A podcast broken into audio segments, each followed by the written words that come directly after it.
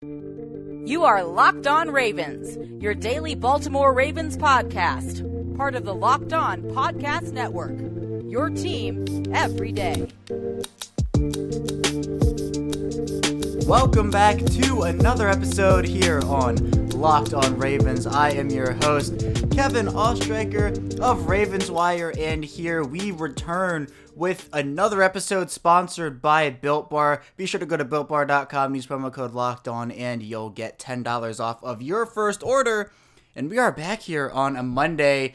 Another week means another week of Ravens talk here on the show. And even though the sports world is still at pretty much a complete halt, and you know, the football news isn't coming in really as hot as it was during March and, of course, during the draft, but this is still a time where we can analyze different things about not only the Ravens, but throughout the rest of the NFL. And I think that's a key point. Something that's kind of forgotten is, you know, sometimes those purple blinders, as I've been calling them over the last few weeks, they can come on and, you know, kind of disregard the rest of the NFL and say, look, the Ravens are the best team and they have no weaknesses and they're the best and they have all these great players and no way that anybody's stopping them. Well, the NFL is comprised of 32 teams. These 32 teams have plenty of good players, and something that I did last week was I went over the AFC North and not the Ravens, but the rest of the AFC North, talking about the Browns, the Bengals, and the Steelers.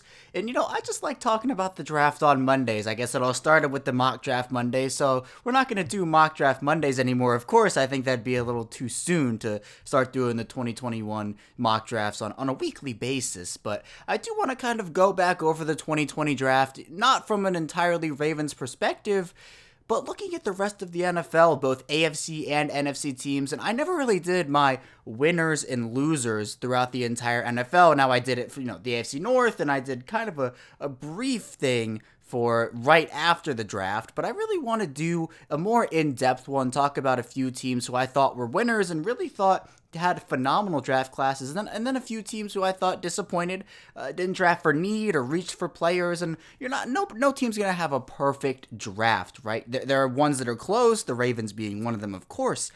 But no team's going to have the perfect draft. The board isn't going to fall the way that these teams want it to. So sometimes it's all about how the general managers, the scouts, the coaches, the owners react to having a board fall the wrong way. And I think the Ravens, year in and year out, do a really good job at having the personnel decision makers react in a way that's not panicky, but gets the job done.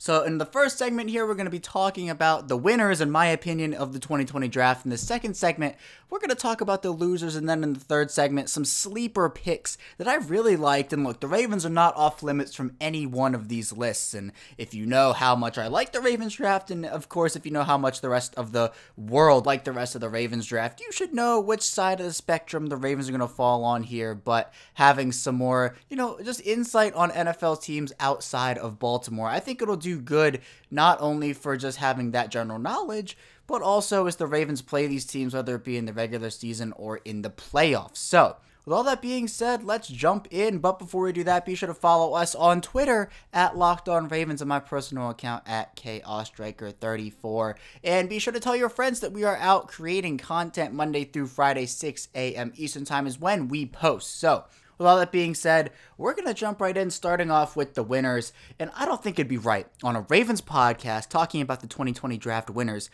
to not put the Ravens number one on this list. And you can say, well, what? I mean, come on. No. See, what you have to look at this as a whole thing and look at all 32 teams. Just because I said it was going to be an NFL thing does not mean I can exclude the Ravens from these lists. And thus, the Ravens make this list at number one. And the, the reason for this is multiple reasons. One, they just let the board fall the way that, that it fell. They didn't rush anything, they didn't panic, right? Once guys started going off the board kind of in that, you know, 17 to 27 range right before the Ravens picked, there were definitely guys who the Ravens had rated very highly on their board who ended up getting drafted. Now, the Ravens did not panic and they ended up just sitting pat and getting Patrick Queen at pick number 28, a pick that really just goes to show what the Ravens are about. They don't care about what the other teams do. They get their good players, and you know what? That's okay. The Ravens have guys who are highly rated on their board who are still available, And obviously, the situation becomes a little less clear if Patrick Queen was selected before pick 28. I'm sure Baltimore did have guys who I'm sure they would have selected with that selection if Patrick Queen was gone and they liked enough where they say we we'd pick this guy in the early 30s, we'll pick him a few spots earlier to be able to secure him. I mean, again, they could have also traded back. But the Ravens let the board fall. They let J.K. Dobbins, the running back out of Ohio State, not a need necessarily for the team, but again, stacking strength on strength, that's what the Ravens do best. They now have a four headed monster at running back. They then address wide receiver with Devin Duvernay, drafted Malik Harrison, Tyre Phillips, Justin Madubuike, all guys who either can contribute right away or are projects. And now, obviously, that's a, that's a very broad spectrum. But I think that's what the Ravens wanted. They wanted a kind of a mix of guys who are starter, you know, pro ready and are able to contribute right away. then also at the positions where they maybe could afford it to have some guys who are more prospect, project ish type players. And I think that's great. The Ravens then go out, get Ben Bredeson. We'll talk about him a little bit later. James Proche, Geno Stone, more guys we'll talk about a little bit later the value that the Ravens get in, in what seems like each and every draft. And no, the Ravens are not perfect. They will have players who they reach for, they will have players that, that won't turn out well. And out of these 10 guys, there are guys who most likely will not pan out, whether they be busts or whether they be projects that don't, you know, contribute and never contribute. Regardless, the Ravens had a phenomenal draft. You you can't say anything really negative about this. Maybe yeah, the fact that they gave up their 2021 fifth round pick, uh, one of them at least, was maybe something that could have been prevented. But to move up and select their guy, that's the price that it took. And the Ravens obviously have immense trust and they loved James Proche and even Geno Stone to make that move to surrender what could be a very valuable pick. And we know the Ravens love their fifth round pick. So if you end up getting traded for one of those fifth round picks, as was the case technically with James Proche and Geno Stone, you are very special to this organization. The Ravens, an A plus from me. Another team who got an A plus in my book, the Dallas Cowboys. Now the Cowboys, in my opinion, absolutely killed this draft. And, and the reason I say that is because they just got value after value after value. And it seems like the players they got really fit that, I guess, cowboy way. Obviously, CeeDee Lamb at pick 17, one of the greatest value picks in this entire draft, even though it, it was in the first round. But when you have CeeDee Lamb there, it's really hard not to take him. The Philadelphia Eagles obviously were waiting and, you know, licking their chops at the potential to select CeeDee Lamb. Obviously did not happen, but for the Cowboys, he slots right in with Amari Cooper, Michael Gallup, and now Lamb in there as well. Yeah, it definitely wasn't a need for them, but when the talent is there, best player available, just like the Ravens would have done and, and have done over the past, you know, however many years it's been, they have employed a strategy, the Ravens, and it seems like these other teams are, are picking up on it now. The, the best player available strategy isn't exclusive to the Ravens, but when other teams use it, it seems like some people say, oh man, CeeDee Lamb, why? You know, Amari Cooper just got paid and Michael Gallup's still there.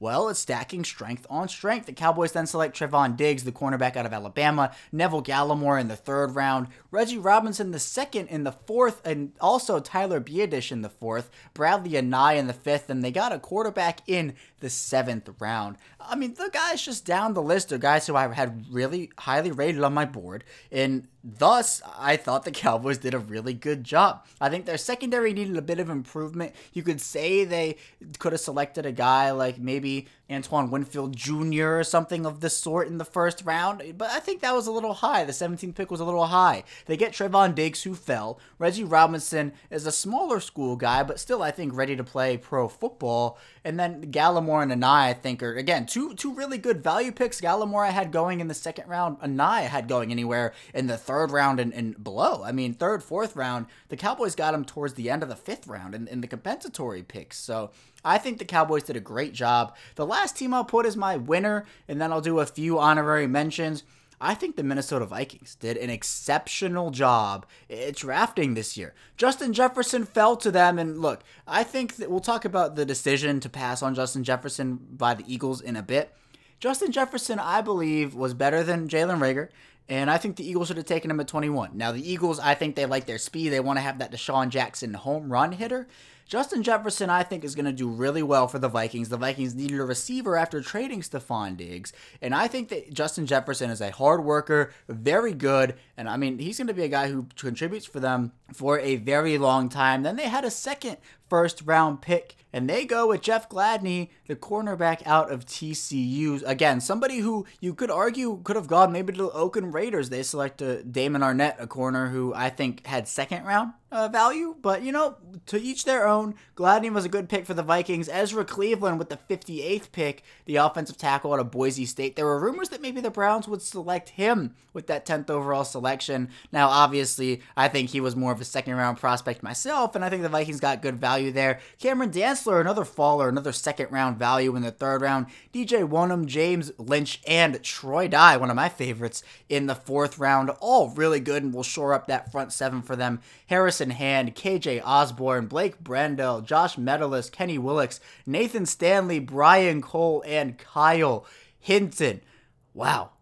What a draft that was. 13 total picks for the Minnesota Vikings, and that is a lot of picks. But they really, I think, maximized the value on all of them. I think they got a lot of good value, and I think that for the Vikings, they have a lot of depth now. Now, how many of these guys make the team? Who knows? It's it's a bit of a interesting question for now. But for me personally, I think those three teams, the Ravens, Cowboys, and Vikings, really blew the doors off the draft for me. Again, I mentioned the Cleveland Browns last week is kind of a team that did really well. I think they're my honorary mention for a winner here. I think they did really well. The Jaguars had two first round picks, and, and I think they delivered on those. So I think they had a good draft as well. But overall, some winners in this draft, and obviously you're going to have winners every year, but some of the talent that these teams got, like the Ravens and the Cowboys and the Vikings, it just seems like it all piled up in one place. So, really impressive from those three teams, and it's going to be interesting to see how the talent develops for them.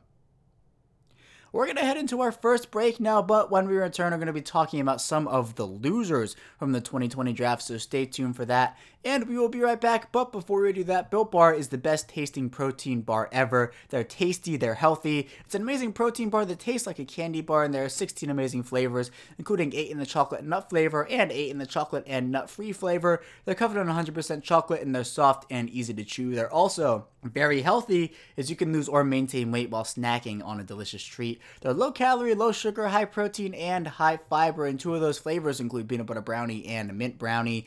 So go to builtbar.com and use promo code locked on. You'll get $10 off your first order. Use promo code locked on for $10 off at builtbar.com. And we are back with our second segment of this Monday Locked on Ravens episode. Kevin Oestreicher still hanging with you here. And as we get into our second segment, we just talked about the winners. But now we're going to get into the losers of that 2020 draft. In my opinion, obviously, you know, I might not speak for everybody, and some people might like the drafts that these teams had. Other people might not like the drafts of the winners that I said in the first segment. But still, I still think it's an important thing to be able to get the, I guess, intel on the other teams throughout the NFL. So I think we're going to start with our losers segment. Another AFC North team. I talked about them last Monday. Again, if you haven't watched that segment yet, be sure to check it out. But I'm going to say the Pittsburgh Steelers. And the main reason for this is look, they did get Minkah Fitzpatrick in exchange for their 2020 first round pick and a few other picks. But I think we're going to do this based off of the players they drafted. And I still do believe that Chase Claypool was a reach. And the reason I believe that is I think there were better receivers on the board. Uh, I think the Steelers wanted to get a bigger receiver. Claypool's a little bit raw uh, from what I've seen. And, you know, you can put him at tight end, you can put him at wide receiver, put him in the slot. He's a big matchup nightmare.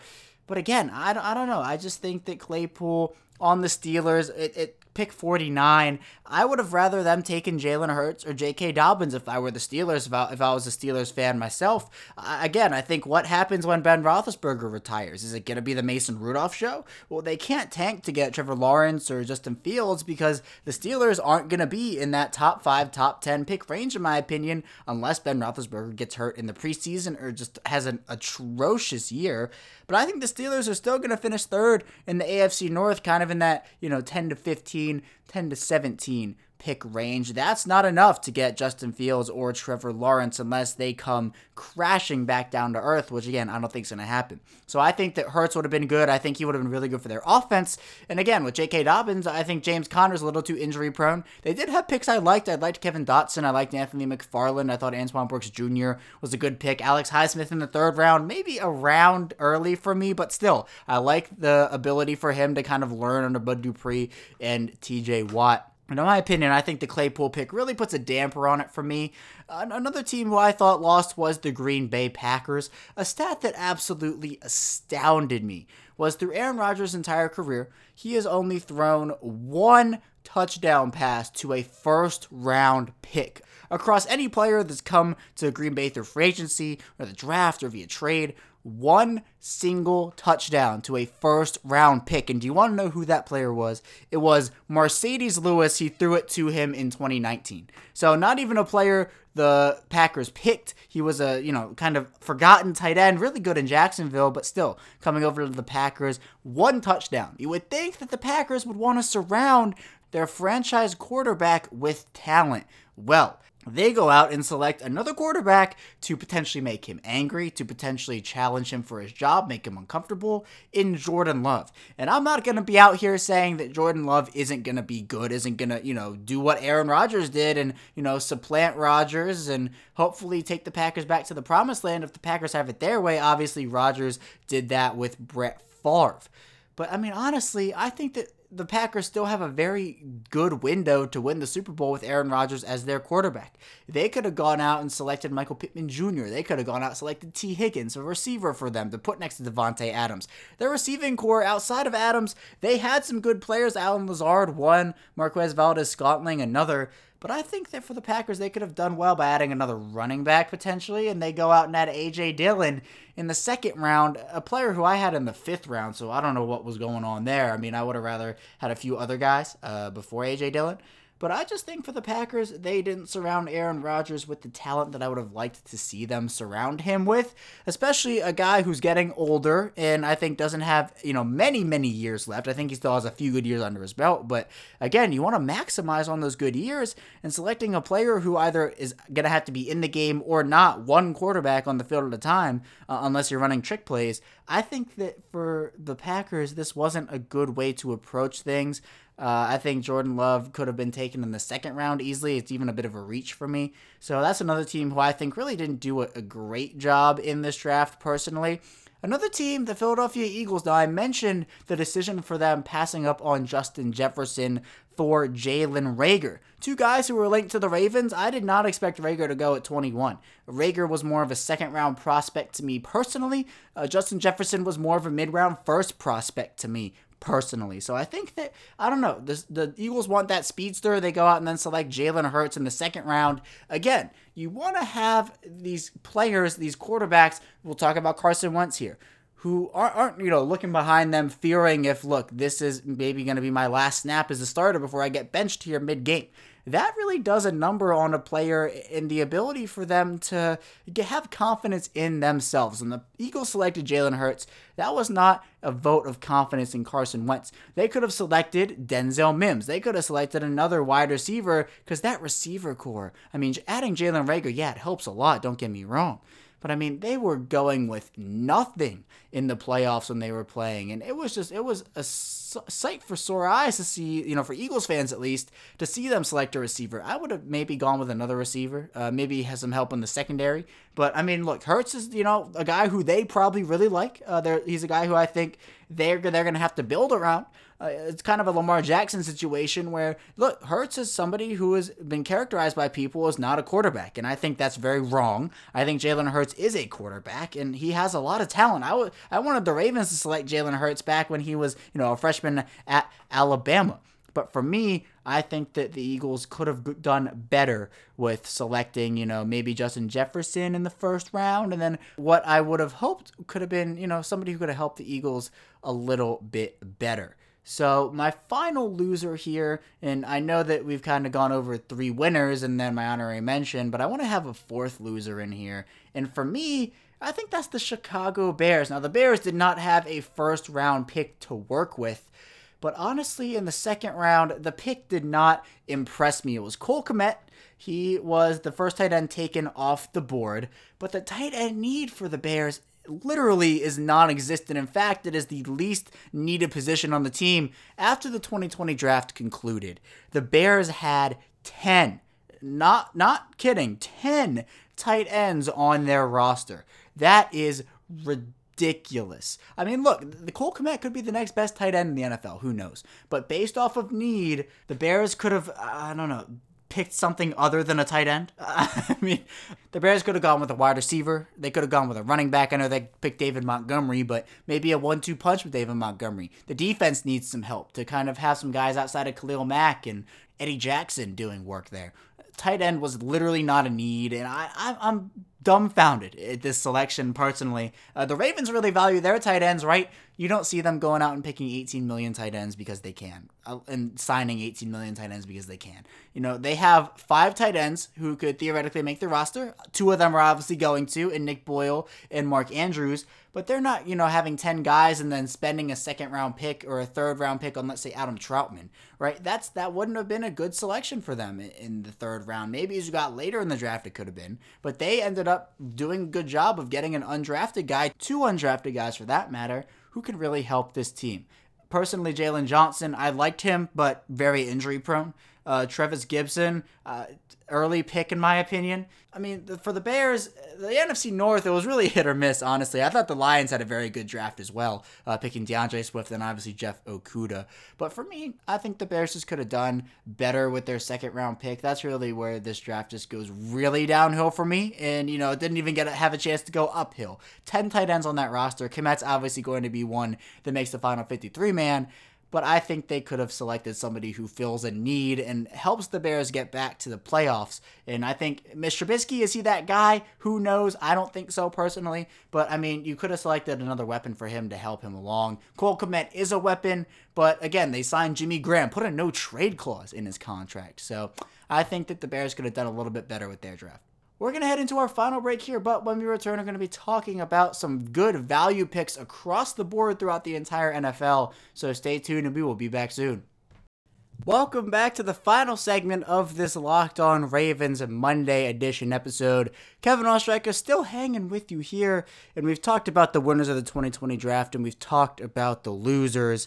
But now it's time to get into some of those value sleeper picks that were either in the later rounds or even up in the first round throughout the entire NFL. And again, we can't start this segment without talking about three Ravens. And I could talk about guys like J.K. Dobbins, I could talk about guys like Malik Harrison, but for, for the Ravens, I'm going to focus on day three. And I'm going to say that Ben Bredeson, James Proche, and Geno Stone were three of the best value picks and steals in this draft. The Ravens, all three of these guys, they fill a need. And now you could look at Geno Stone as a safety and say, well, what? The Ravens have Earl Thomas and Chuck Clark and DeShon Elliott's there, Anthony Levine.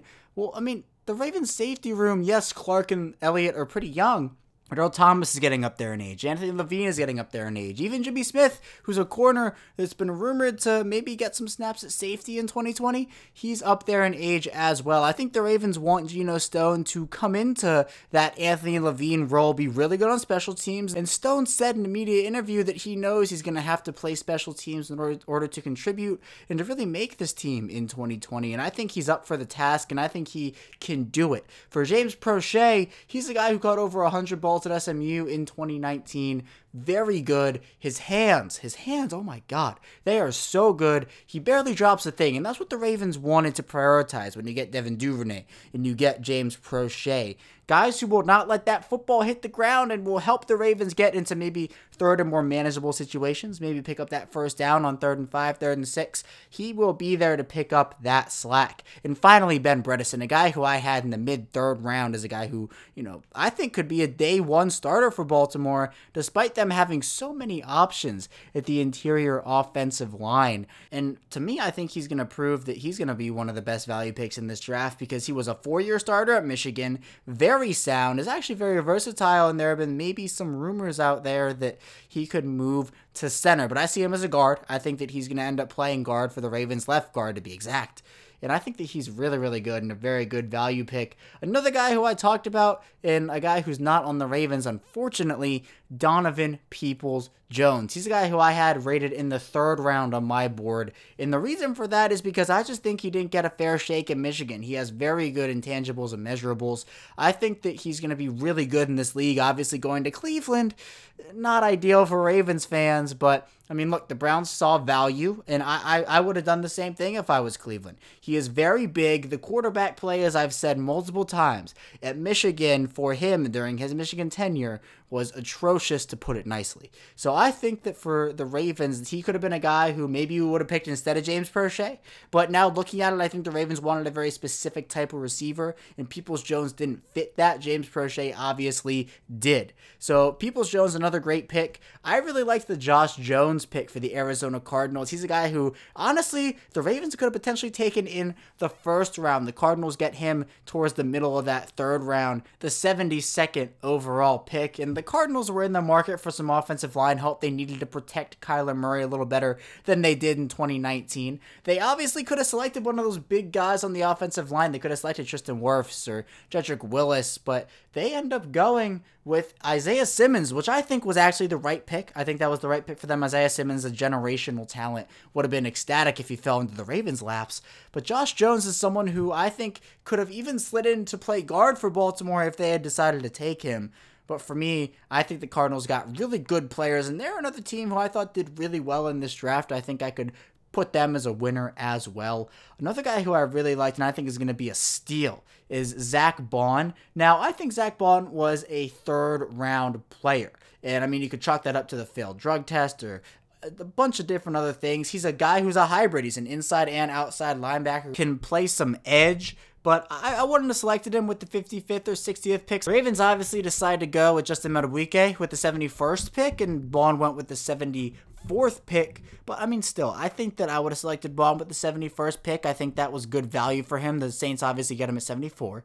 The way that Zack Baun provides value is with that versatility. He can line up inside, he can line up outside, had 12 and a half sacks in 2019, but he is a bit lacking uh, in size to play that edge position at the next level. So I think inside linebacker might be where he projects. Kind of reminds me of a Tyus Bowser guy who could potentially both play inside and outside. Now, Bowser has that size to play the outside. Baun, on the other hand, does not.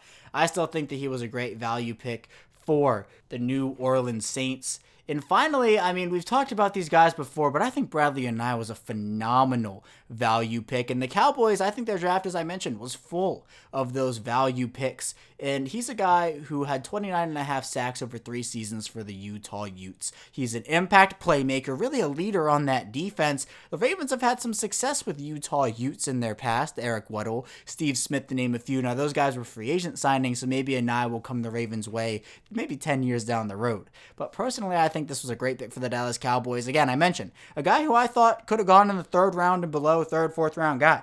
Cowboys get him in the compensatory area of the fifth round. That is ridiculous. I, this is a great pick. I would have rather seen the Ravens take him at 170 instead of Broderick Washington. That's just my opinion. I think Broderick Washington, no ill will against Broderick Washington, but I just think Anae would have filled the need for Baltimore. Broderick Washington now comes into a very crowded defensive line room for the Baltimore Ravens. So I think Anae was great for them. CeeDee Lamb, of course. I mean, I think the best receiver in the draft, personally, it was him, Jerry Jeudy, Henry Ruggs were my rankings. So I think him and Gallimore, Biadasz, all guys who are going to make impact for the Dallas Cowboys in 2020. When the Ravens go up against these guys, it'll be interesting to see how they perform. But I think this was a great draft all around by the Dallas Cowboys and, of course, by the Baltimore Ravens. But those are just a few of my sleeper picks who we should all be looking out for as the 2020 season and future seasons progress. That's all I have for you guys today. When we get back tomorrow, we're going to be getting into more Ravens talk. So stay tuned for that, and I will see you tomorrow.